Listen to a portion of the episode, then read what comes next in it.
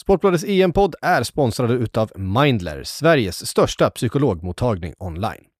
I Mindlers app hittar du flera så kallade IKBT självhjälpsprogram som kan utföras på egen hand eller tillsammans med en psykolog. IKBT självhjälpsprogrammen är helt kostnadsfria program som görs online och baseras på kognitiv beteendeterapi. I programmen får du övningar och info för att själv förbättra din psykiska hälsa. Du bokar ett första möte med en psykolog via video eller chatt för att få tillgång till programmen. Mindler har en mängd olika program som är skräddarsydda efter olika psykiska besvär som exempelvis ångest och stress. Ladda ner Mindlers app. Finns där appar finns. EM-podden är sponsrade av Carlsberg Alcohol Free Carlsberg är ju för många välkända inom fotbollen, men eh, det som alla kanske inte vet är att budskapet som de släpper till sommaren i samband med mästerskapet är vid namn En del av laget. Här vill de visa bredden av alla supportrar runt om i landet, för oavsett vem du är eller vart du befinner dig så är vi alla en del av den blågula väggen. Och för att visa vilka ni är så kan ni gå in på endelavlaget.se det är alltså en del av laget i ett ord.se och dela er bild för tillsammans så kan vi då heja fram våra landslag i sommar. Tack till Carlsberg Alcohol Free.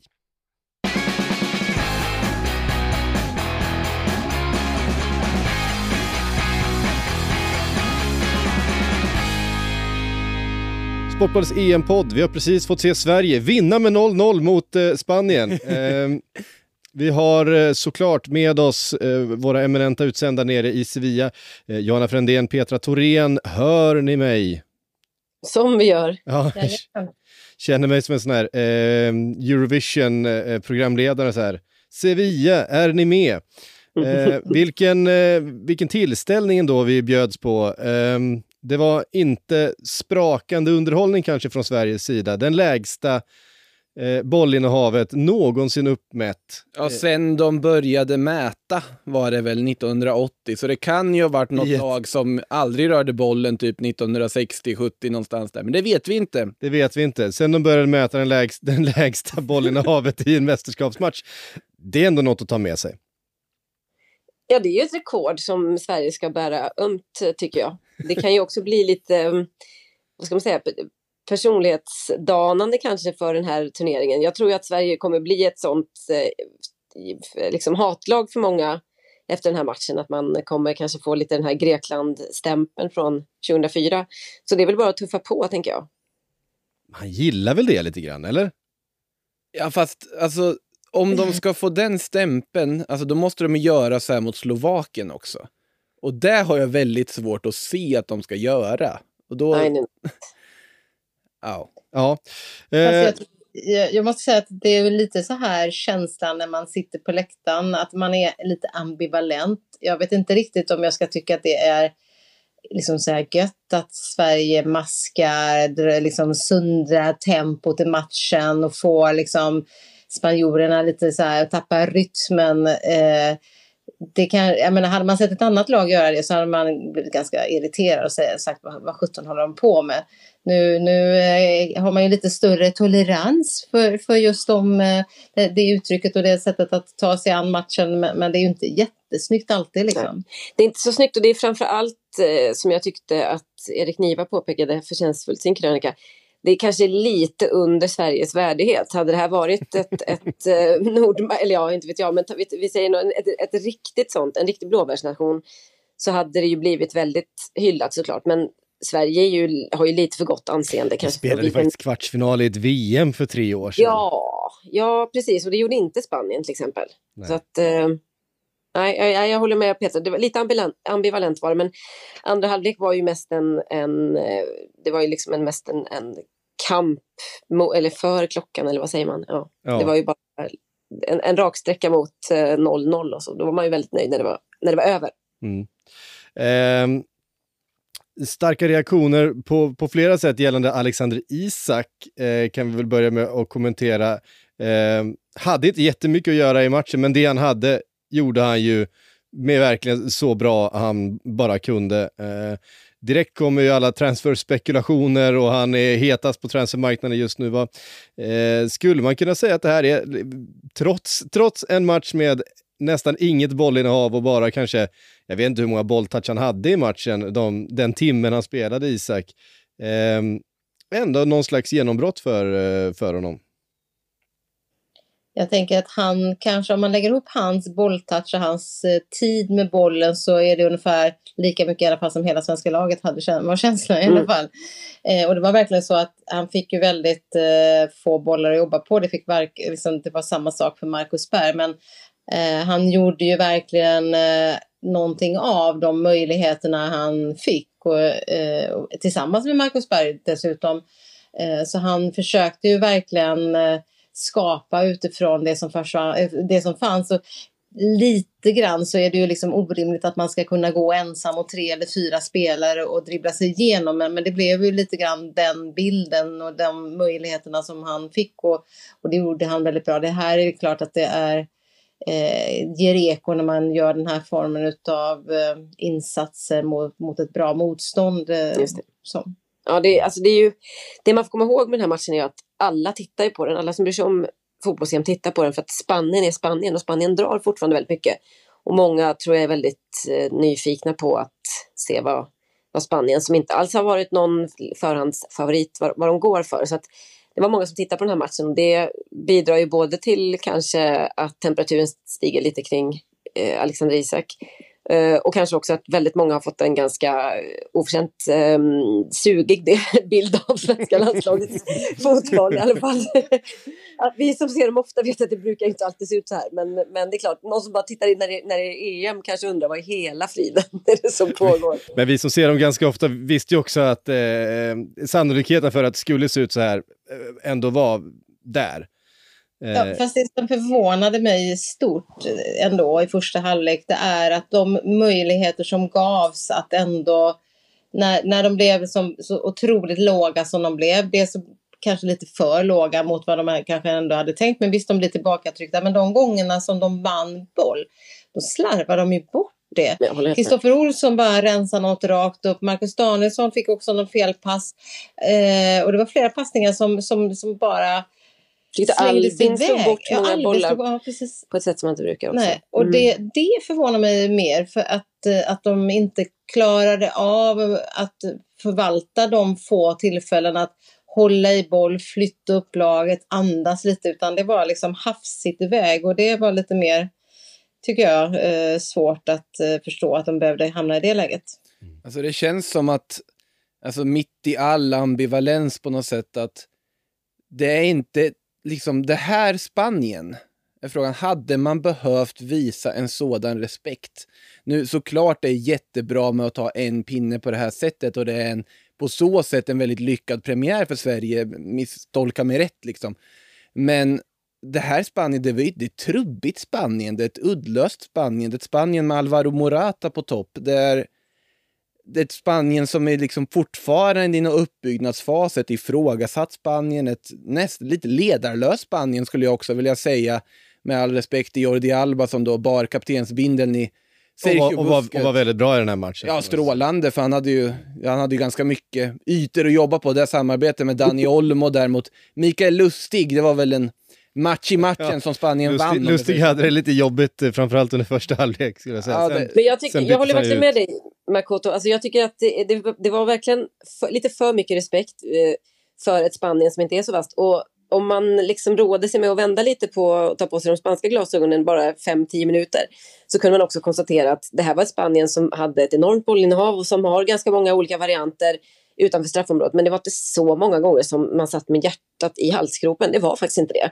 Eh, så stekheta framför mål är de inte. Och, och det, så har vi ju känt Spanien i ganska många år. Att det har inte varit helt givet vem som ska liksom, stå för avsluten och, och de, det allra sista. Eh, och det problemet eh, upprepade sig idag tycker jag. Jag, jag tror att, att Sveriges backlinje kände att de hade relativt bra koll på läget. Man kan också lika mycket säga att Spanien gjorde en ganska, liksom en ganka blek insats sett till hur många chanser och hur mycket boll de hade. Utfallet är ju skandalöst dåligt med tanke på vad det nu är, 85 procents bollinnehav och eh, en, en, rad kreativa spelare som och många var väldigt bra dessutom. Mm. Men det, det man kan ta med sig är ju alltså Pedris mästerskapsdebut, fantastisk. Det, det är ju helt självklart att han ska vara den där elvan även i fortsättningen. Alba, att vi, han är bra offensivt, det vet vi sedan tidigare, men samtidigt det finns otroligt mycket frågetecken för det här Spanien fortfarande. Det var ju inte, man blev inte jätteförvånad sett i tvivlen man hade inför turneringen att det såg ut på det här sättet det gjorde, kan man väl säga. Petra, du skulle säga något? Ja, det tappar jag nu. Ja. Det är sent. Det är... ja, det är sent och ni har, ni har, ni har jagat eh, spelare, ni har lyssnat på, på Janne och ni har lyssnat på några av spelarna. Vad var deras kommentarer efter matchen? Vad tog ni med er? Eh, Janne var ju lite grann nästan åt eh, försvarstalshållet. Att vi skäms inte för det där och det här är det sättet vi kan spela på. Okej, vi kan göra det lite bättre, men, men, men eh, det här är inget jag skäms för. Och det, det, det kom lite nästan spontant. Eh, eh, tyckte jag där. Han kände väl kanske att det, att det fanns någon form av ifrågasättning kring just det här väldigt låga försvarsspelet första halvlek bland annat eh, då. Eh, spelarna var nöjda eh, såklart med det som blev, även om de, jag menar det fanns ju faktiskt två riktigt vassa målchanser som Sverige hade som också kunde med lite tur då blivit ett, eh, en seger i det här. Men, men eh, spelarna är ganska så här, glada, nöjda. Robin Olsen får vi inte glömma som gör en supermatch och verkligen räddar Sverige eller räddar poäng för Sverige där. Och, eh, eh, han kände ju att han var väldigt stolt. Men det finns också en känsla av det här att eh, ja, det var, det var första matchen. Nu är vi igång. Nu ska vi vidare. Det var inte jag menar, de vet om att det är en, grupp, en, en poäng i en gruppspelsmatch. Det är, det är, inte så att de har gått vidare någonstans. Det är liksom ganska balanserat ändå tycker jag. Mm. Jag, jag, tror att då, alltså, det var, jag instämmer i det och, och Janne var, om inte taggarna utåt så var det ändå lite, tonen var lite så här, men hörni kom igen nu, vi mötte Spanien. Jag tror han mm. sa så till och med. Ja, det så. Ja, vi, mm. lite så, vad, vad, vad pratar ni om? Det här är ett av världens bästa lag och så vidare och så. Men jag tänker ju att eh, spelarna var, ja, de var, de var nöjda och de var ganska diplomatiska och så. Men det är klart att vakna upp imorgon, insatsen har kanske bleknat lite men man bara ser, alltså med vetskap, eller vetskapen om att man tog en poäng mot Spanien och det jobbigaste i gruppen är gjort. Liksom. Nu kommer det två lag som man ska ha en betydligt bättre chans mot. Det tror jag är en otroligt god känsla. Mm. Och vi hade några nyckelhändelser i matchen såklart. Eh, två riktigt heta målchanser för Sverige. En där eh, bollen till slut eh, går i stolpen. Eh, lite flipperspel, det håller på att styras in av egen eh, spansk back där när Alexander Isak är framme. Eh, Skott fintar sig fram och sen är han framme i andra halvlek också och levererar Marcus Berg som missar helt öppet mål. Eh, och det kan ju hända, det, det är ju det här med att hålla koncentrationen i en match där man har helt andra arbetsuppgifter egentligen. Man har, man har sprungit och stängt ytor och, och jobbat försvarsspel i, i, jag vet inte vilken matchminut det var eh, som den chansen dök upp, men det här är ju faktiskt en, en match som Sverige kunde ha vunnit. Eh, såklart några riktigt viktiga räddningar utav eh, Robin Olsen i mål eh, och några liksom sista sekunden-brytningar utav eh, försvarslinjen också såklart, eh, som blir de avgörande. Men just att man faktiskt är framme där och att man ändå kunde ha vunnit den här matchen. Man skapar egentligen lika många hundraprocentiga målchanser som Spanien gör, trots att bollinnehavet är eh, 85-15. Eh, hur mycket tror ni det betyder eh, framöver och framåt för, för Sverige? Kanske inte så mycket med tanke på att man bränner de ändå. Det är klart, att Sverige vunnit den här matchen med 2-0, vi bara leker med den tanken. Det är ju alltså, osannolikt sett till matchbilden, men inte som du säger sett till målchanserna. Nu, det ena hade ju inte lett till det andra nödvändigtvis, men, men säg att det hade blivit så då, då, då tror jag att man hade eh, lämnat liksom, eh, Sevilla i en känsla av triumf. Nu är väl risken snarare att en sån som Marcus Berg, Berg ligger lite skrynkligt till för inför fortsättningen eller och, och kanske får vissa tvivel på sig själv och kommer veva den där målchansen. Eh, Isak har ju absolut ingenting att, att, att veva eller skämmas för. Han gjorde ju allt vad han, vad han kunde. Men eh, jag, jag, tror att eh, alltså, för, för, att bli, för att vara riktigt nöjd med att prestera några få chanser på väldigt lite bollinnehav så måste man nog sätta ett.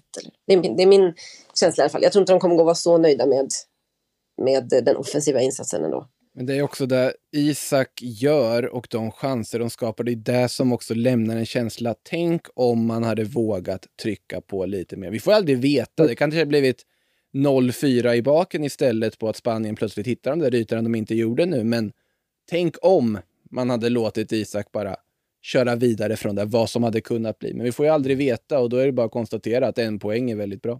Och vi vet ju också... Det är intressant, ja, förlåt, ja. det är intressant tycker jag ju, att tänka på eh, Nations League och det, hur det såg ut under förra hösten, eller ja, i höstas helt enkelt.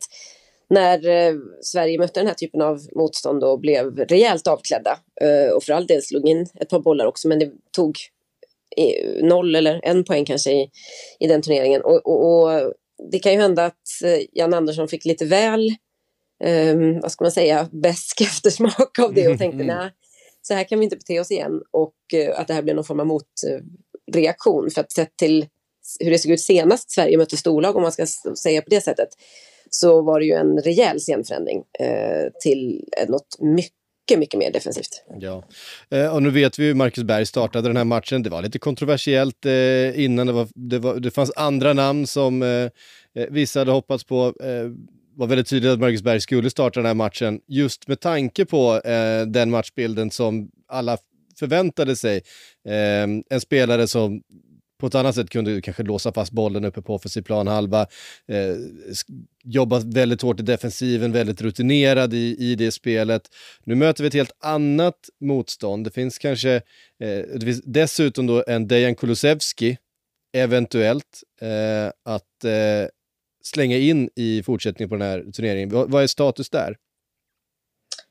Eh, status är att eh, att han är på väg tillbaka in i truppen och, och det var väl det beskedet som, som Janne gav på presskonferensen att, eh, att de är hoppfulla då inför eh, kommande match men, men samtidigt så, så har han ju varit sjuk och eh, vilken, han ska ha en fysisk status för att ta sig in också. Så, så där, det kan ju vara så att han behöver liksom en veckas träning innan, innan det är aktuellt ändå. Mm. Um, vi... Jag vet inte, jag, jag tycker ja. ändå som Alltså jag, jag, tycker att det Marcus Berg gör i matchen, alltså man, man blir fast då vid den här målchansen som det är klart att han sätter många gånger liksom en sån klar målchans mm. och han borde sätta den. Men det är han som skarvar fram till Alexander Isaks chans i, i första. Mm. Det är liksom, jag tycker inte att det här var riktigt det här att du kan spela, säga att du ska vara en bra target eller uppspelspunkt för liksom, Sverige hittade ju inte upp med bollarna framförallt första. Eh, så, så jag, men jag, jag vet inte, jag gillar ju den arbetsinsats och, och liksom den lojalitet som, som Marcus Berg har och den tuffhet och hårdhet som han har. Och tycker också att många, ofta kombineras han väldigt bra med både Alexander Isak och Quaison. Mm. Så att eh, mm. för mig är det liksom, jag, för mig är han given i anfallet. Oavsett motstånd i stort sett. Jag, jag, håller helt med dig om att alltså, det han gjorde idag också på det lilla som han fick att jobba med, det fanns ju ingenting att alltså, påpeka om. Alltså liksom kombinationsspelet med de andra offensiva krafterna, de ytterst få gånger Sverige hade möjlighet att kombinera på offensiv planhalva då var ju Berg inblandad med någon vrickning eller skarv och så vidare.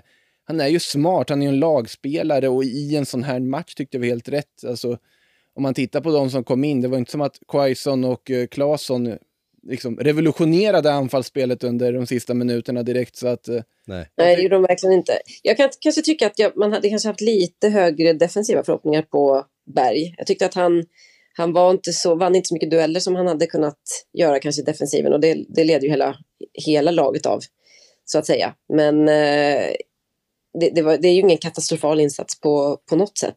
Och det är inte omöjligt att Janne tänker sig att han ska starta med Isak eh, i nästa match eh, också.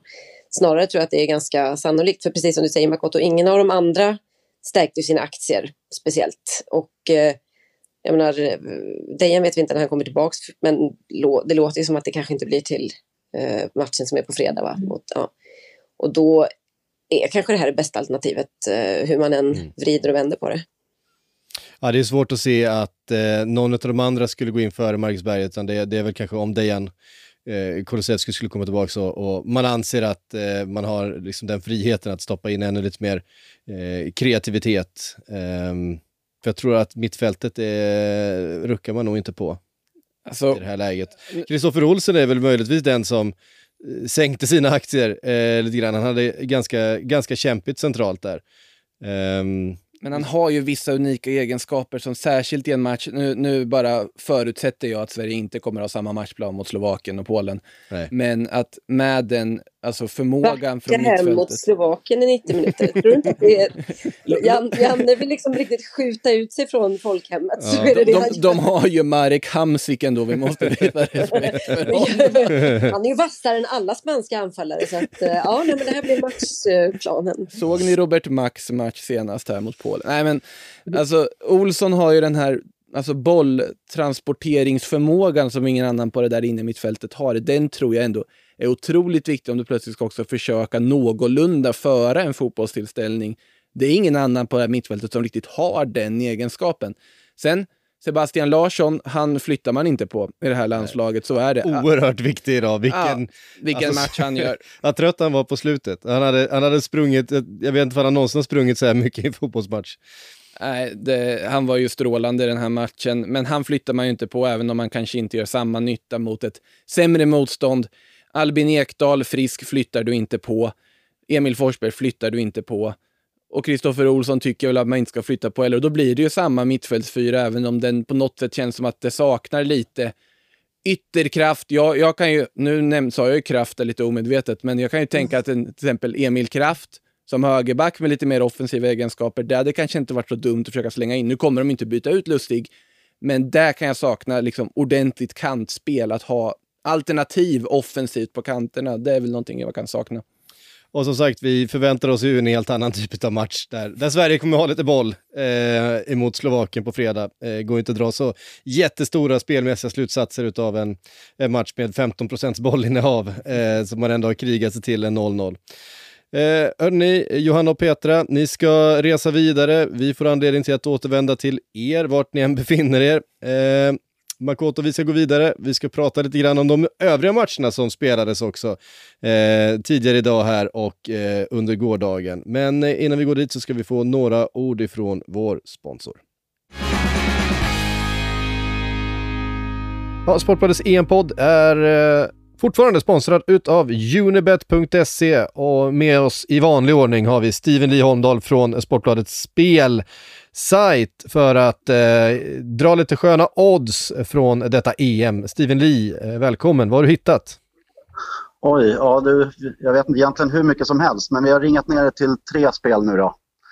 Det är skönt att du begränsar dig. Ja, det hade kunnat bli 30, men vi tog bort lite grann där så kör vi på.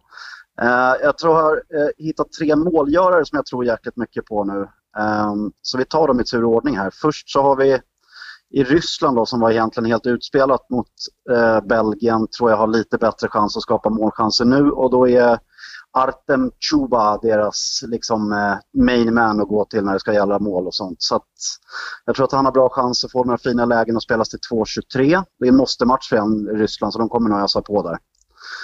Eh, sen har vi Turkiet, Burak Yilmaz, det var lite samma sak där.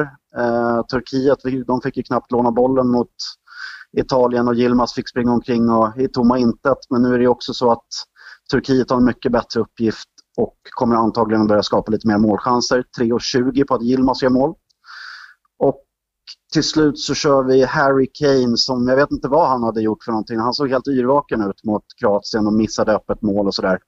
Men han gör sällan två dåliga matcher i rad och nu eh, möter England ett lite sämre motstånd. Så Kane spelas till 1,91 som målgörare. Tre pålitliga målskyttar får man säga. Ja, det får man säga. I alla fall när det gäller lite lämpligare motstånd och sådär. Så att, äh, men det där ser bra ut tror jag. Jag blir förvånad om inte minst två av dem går in i alla fall. Perfekt. Och de här spelen hittar ni såklart på unibet.se och kom ihåg att du måste vara 18 år för att spela.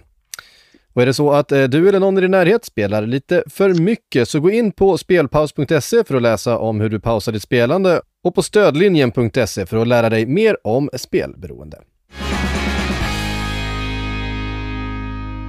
Men Makoto, du har faktiskt spelat fler matcher eh, den här dagen eh, och sen vi pratade senast.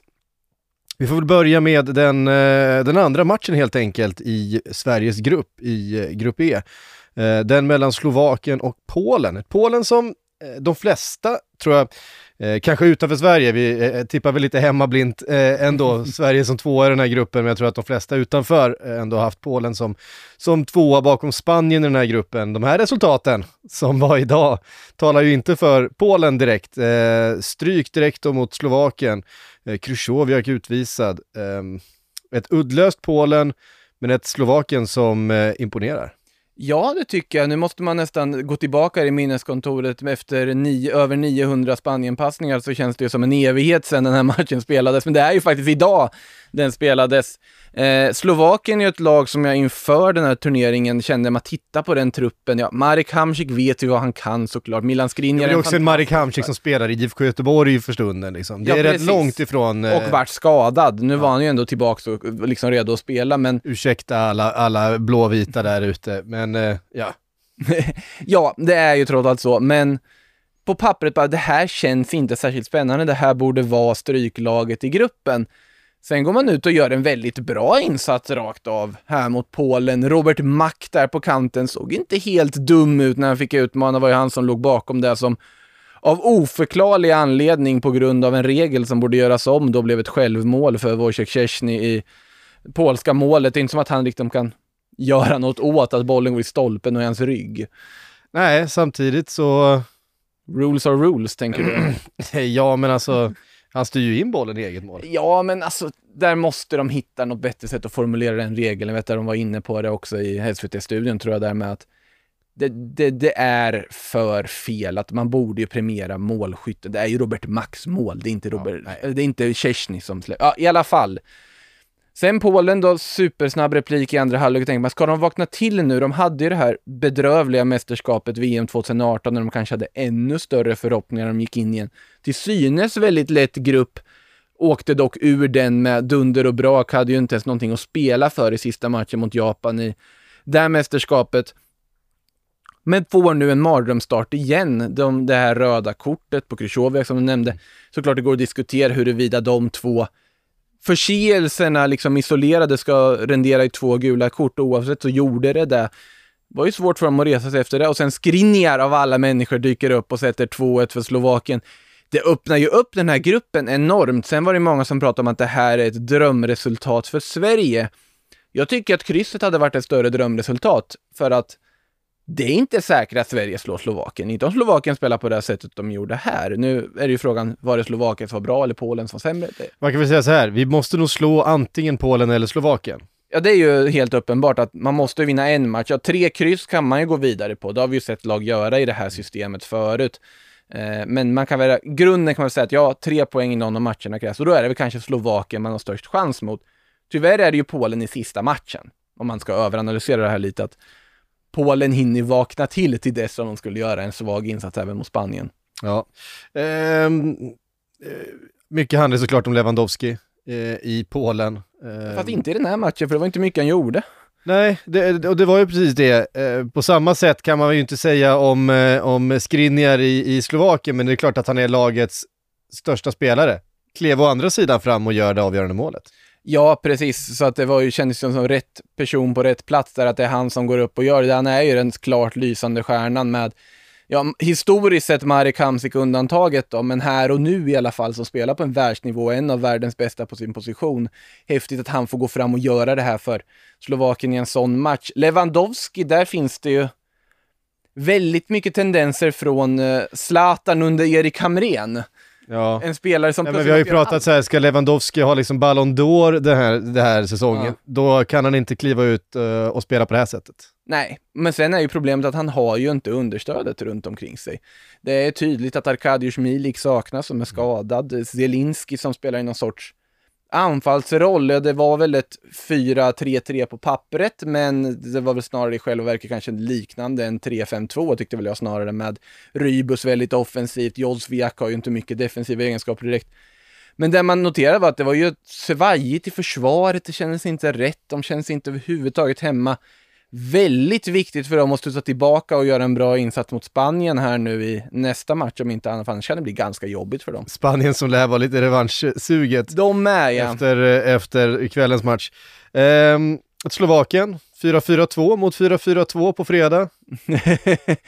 ja, alltså det ska bli intressant att se vilken matchplan Sverige tar sig an den med ja. såklart. Det är ju utan tvekan så. De kommer det kommer inte... bli en annan inställning såklart. Det kommer ju inte vara ett Sverige som ligger med med tio spelare liksom eh, på rätt sida bollen i, i 96 minuter. Det hade förvånat mig något väldigt oerhört mycket, om vi säger så. Man kan ha åsikter om de skulle gjort det i den här matchen, om de gör mot Slovakien, och då kommer de flesta undra vad, vad är det som sker. Det, det kommer vi inte få se.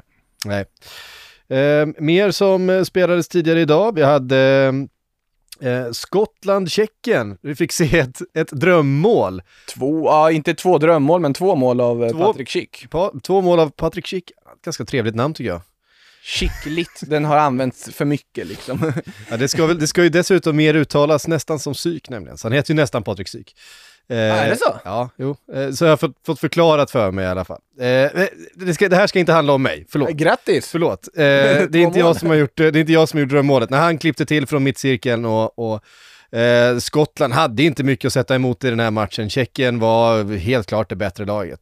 Ja, nu, nu insåg jag, jag gick in här i studion utan att kolla upp hur lång Marshall i skotska målet är. Vet du det? Nej, inte tillräckligt för just det tillfället i alla fall. Inte, för att vara så felplacerad, han typ spelade forward när Chic då, eller Psyk, om man får uttala det rätt då, får det här läget. Det var väl en expected goals-siffra på 0,01 på att ta det avslutet. Det är ju ett fantastiskt avslut. Det är fantastiskt fint uppfattat av en spelare som eh, överraskade mig i alla fall. Jag, när man tittat på Tjeckien har man ju tänkt att, ja visst har han egenskaper, Chic, men det är ju inte Milan Baros, det är inte Nej. Jan Koller, det är inte det gamla Tjeckien, men det kanske är årets Milan Baros på något sätt. Han får ju en superstart på det här mästerskapet och Tjeckien också dessutom med Verkligen. den här segern. Också ett Skottland som, ja, de saknar ju Kieran Tierney. Det fanns vissa tendenser tyckte jag, de ganska positiva i Skottland. Men det är ju en jättetung förlust att åka på mm. i en premiär på det sättet mot det här lag som är ganska tydligt den ja, det är lag som de ska kunna slå. För det är ju England nästa, sen Kroatien. Inga lätta matcher. Man Nej, det här, det här var ju de, de tre poängen. Eh, det var ju lite så här kampen om tredjeplatsen i den här gruppen eh, just här och nu. Sen är det klart att Skottland kommer kliva ut och, och göra allt de kan mot England. Det kommer vara en, en helt annan typ av match. Det, det blir ju en derbykänsla där. Men eh, utsikterna härifrån för Skottland är, är, ser ganska små ut. Ja, med den förlusten i åtanke så blir det nog svårt för dem. Som sagt, sen kan ju tre poäng i en match kan ju räcka, men det är ju väldigt svårt att se Skottland ta tre poäng mot vare sig England eller Kroatien. Så väldigt jobbig start i deras eh, efterlängtade återkomst i mästerskapsfotboll. Mm. Eh, vi kan väl eh, säga någonting också om eh, matcherna som spelades i söndag kväll. Eh, sedan vi, vi spelade in senast här då eh, direkt efter England-Kroatien. Efter det så spelade eh, Österrike-Nordmakedonien Pandev. Det är klart, det, det, det, är klart, det är klart Pandev mål. som gör det. Ja, och vilket mål det är och allt går fel i det österrikiska försvaret. Det är kommunikationsmissar, det är målvakter som missar bollar, det är alla bara som golvar sin egen målvakt och så är det Goran Pandev som dyker upp och sätter det där målet och då var det ju Plötsligt var ju Goran Pandev inte bara en liksom hipsterspelare man nämnde inför mästerskapet, alla pratar om Goran Pandev på Twitter efter det här liksom. Eh, sen är det ju ändå Österrike som får med sig en seger från den här matchen. Det är ju då Marko Arnautovic som dyker upp i slutändan bland annat.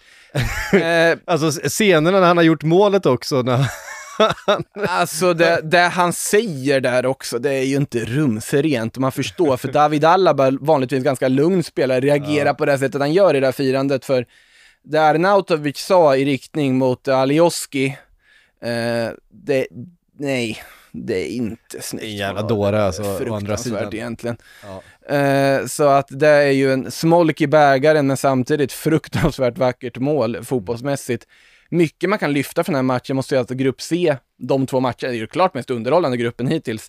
Ja, verkligen. Och eh, men fram till eh, Spanien-Sverige idag då, så var väl, så var väl eh, Holland-Ukraina den, den eh, mest sprakande matchen så här långt i, eh, i EM. In, innan vi går till det måste jag bara säga Marcel Sabitzer. Herrejösses ja. vad bra han var. Den Eh, den, den, den assisten fram eh, till, vem var det nu som satte målet? Eh, Ja, det var den där ju- snäva vinkellobben in i mål, det var ju ett väldigt fint avslut också men Ja, den är otroligt stenhård den bollen på ett snöre ner eh, mot bortre Det stolpen. var ju Liner där på kanten som flög in och satte Mm. Det. den, eh, eller var det Limer? Man blandar ju ihop dem ibland, Konrad Limer och Stefan Liner och det var det tvärtom. Ja, oavsett, Bundesliga L, fint mål. Det var, det, var, det, var, det var Liner som gjorde målet och Limer som spelade fram Arnautovic. Precis, Konrad Limer mittfältare, Stefan Liner ytterback om jag inte är helt ute och cyklar här. Precis. Eh, men eh, vidare då till eh, mest underhållande matchen som sagt. Ja, det får man säga. Eh, och ehm, Ukraina såg ju rätt utspelat ut under, under perioder och när, när eh, Holland gör 2-0 så känner man ju att det här blir också så väldigt typiskt Holland. Det här lite arroganta, fortsätta, alltså du vet man kommer ihåg Ajax mot Tottenham liksom, man har matchen, men man ska fortsätta framåt, man ska, man ska anfalla, man ska göra mer mål och det, är det straffar sig ibland. Ja, och mycket överraskningar i den elvan tyckte jag ändå. Vissa positivare än andra. Att Wout Weghorst får chansen från start istället för Luke de Jong, det var ju bara uppfriskande, måste jag säga. Eh, tycker jag han gör en bra match dessutom, den gode Weghorst. Eh, lite mer överraskande att Vindal, supertalangen som många har i sina EM-11-lag, ehm, då blev bänkat till förmån för eh, van Anholt. Ja, det var ju väl, eh, verkligen förvånande tycker jag. Uh, Van Anholt som ju eh, inte, eh, jag vet inte, det är ingen, Han var där! han fanns! han är inte bra men han, Han fanns. fanns där på kanten. Eh, och det är klart att offensivt som, som wingback i ett sånt här system så, så har han ju tempo, han har ju offensiva kvaliteter van Anholt. Han gör ju faktiskt en hel del poäng i Premier League för Crystal Palace. Det ska man komma ihåg, eller en, en hel del är ju att ta i. För Men han gör, han Palace gör ett han och annat poäng. poäng. Eh, så är det. Men det var ju den andra kanten det hände på. Denzel Dumfries, vilken match han gör. Herrejösses. Alltså när han bränner, eh, han bränner egentligen två lägen ju i första, Ja. eh, först, Men han eh, tar sig till dem. han tar sig verkligen till dem. Ja. Eh, Gini Wijnaldum som vi har varit inne på, Också är helt- o- otroligt viktig för det här laget. Fantastisk i den matchen alltså. Mm. Frenkie de Jong och, och Gini Wijnaldum som mittfältsduo där är ju otroligt bra och ser väldigt samspelt ut också. De, de kliver liksom inte på varandra även om de har ganska egentligen liknande kvaliteter. Ehm, men eh, Wijnaldum är ju fruktansvärt viktig för det här eh, holländska laget. Där var, du, där var du tidig inför. Där får jag ge dig cred för med just Wijnaldum. Det kanske inte är den svåraste analysen att göra, men likväl. Ja, men han har ju varit lagkapten och varit liksom central Mm. figur för det här landslaget under de senaste åren faktiskt. Eh, Wijnaldum och gör väldigt mycket mål och poäng för, i, i Mm. just landslaget. Och han skapar ju hur mycket som helst där i avslutet. Ja, det är mot ett öppet mål, men det är inte helt lätt att göra det och sätta den, Nej. få den att inte bara flyga upp på en läktare. Och där kändes det ju som att Nederländerna var på väg mot en säker, kassaskåpssäker seger.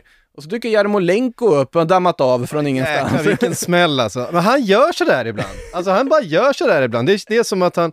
Eh, jag såg att jag lyssnade på någon av de brittiska poddarna. Eh, alltså han, han är motsatsen till Timo Werner. Eh, han, gör, han bidrar inte till någonting i spelet, men, men då och då vet han vart målet står.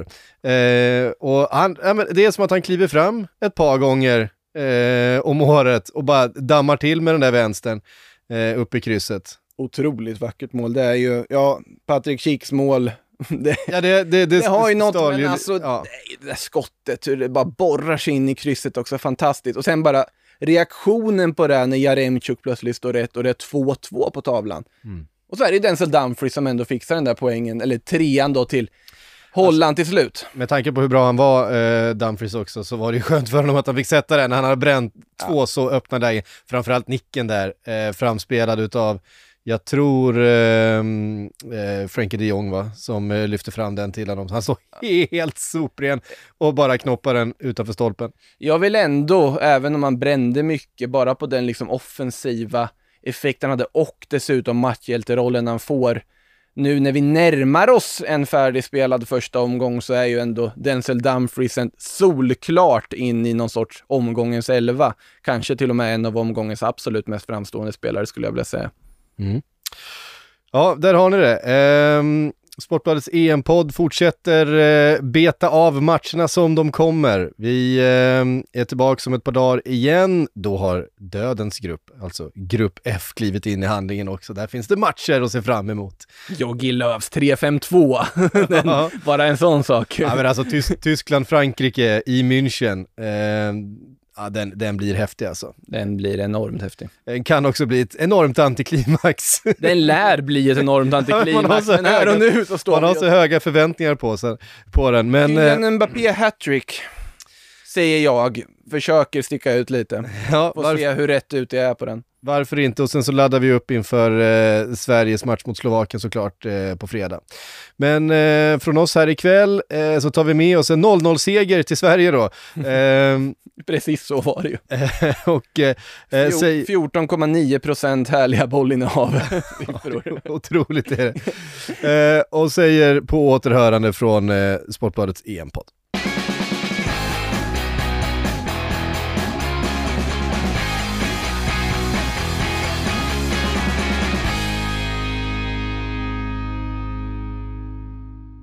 Du har lyssnat på en podcast från Aftonbladet. Ansvarig utgivare är Lena K Samuelsson.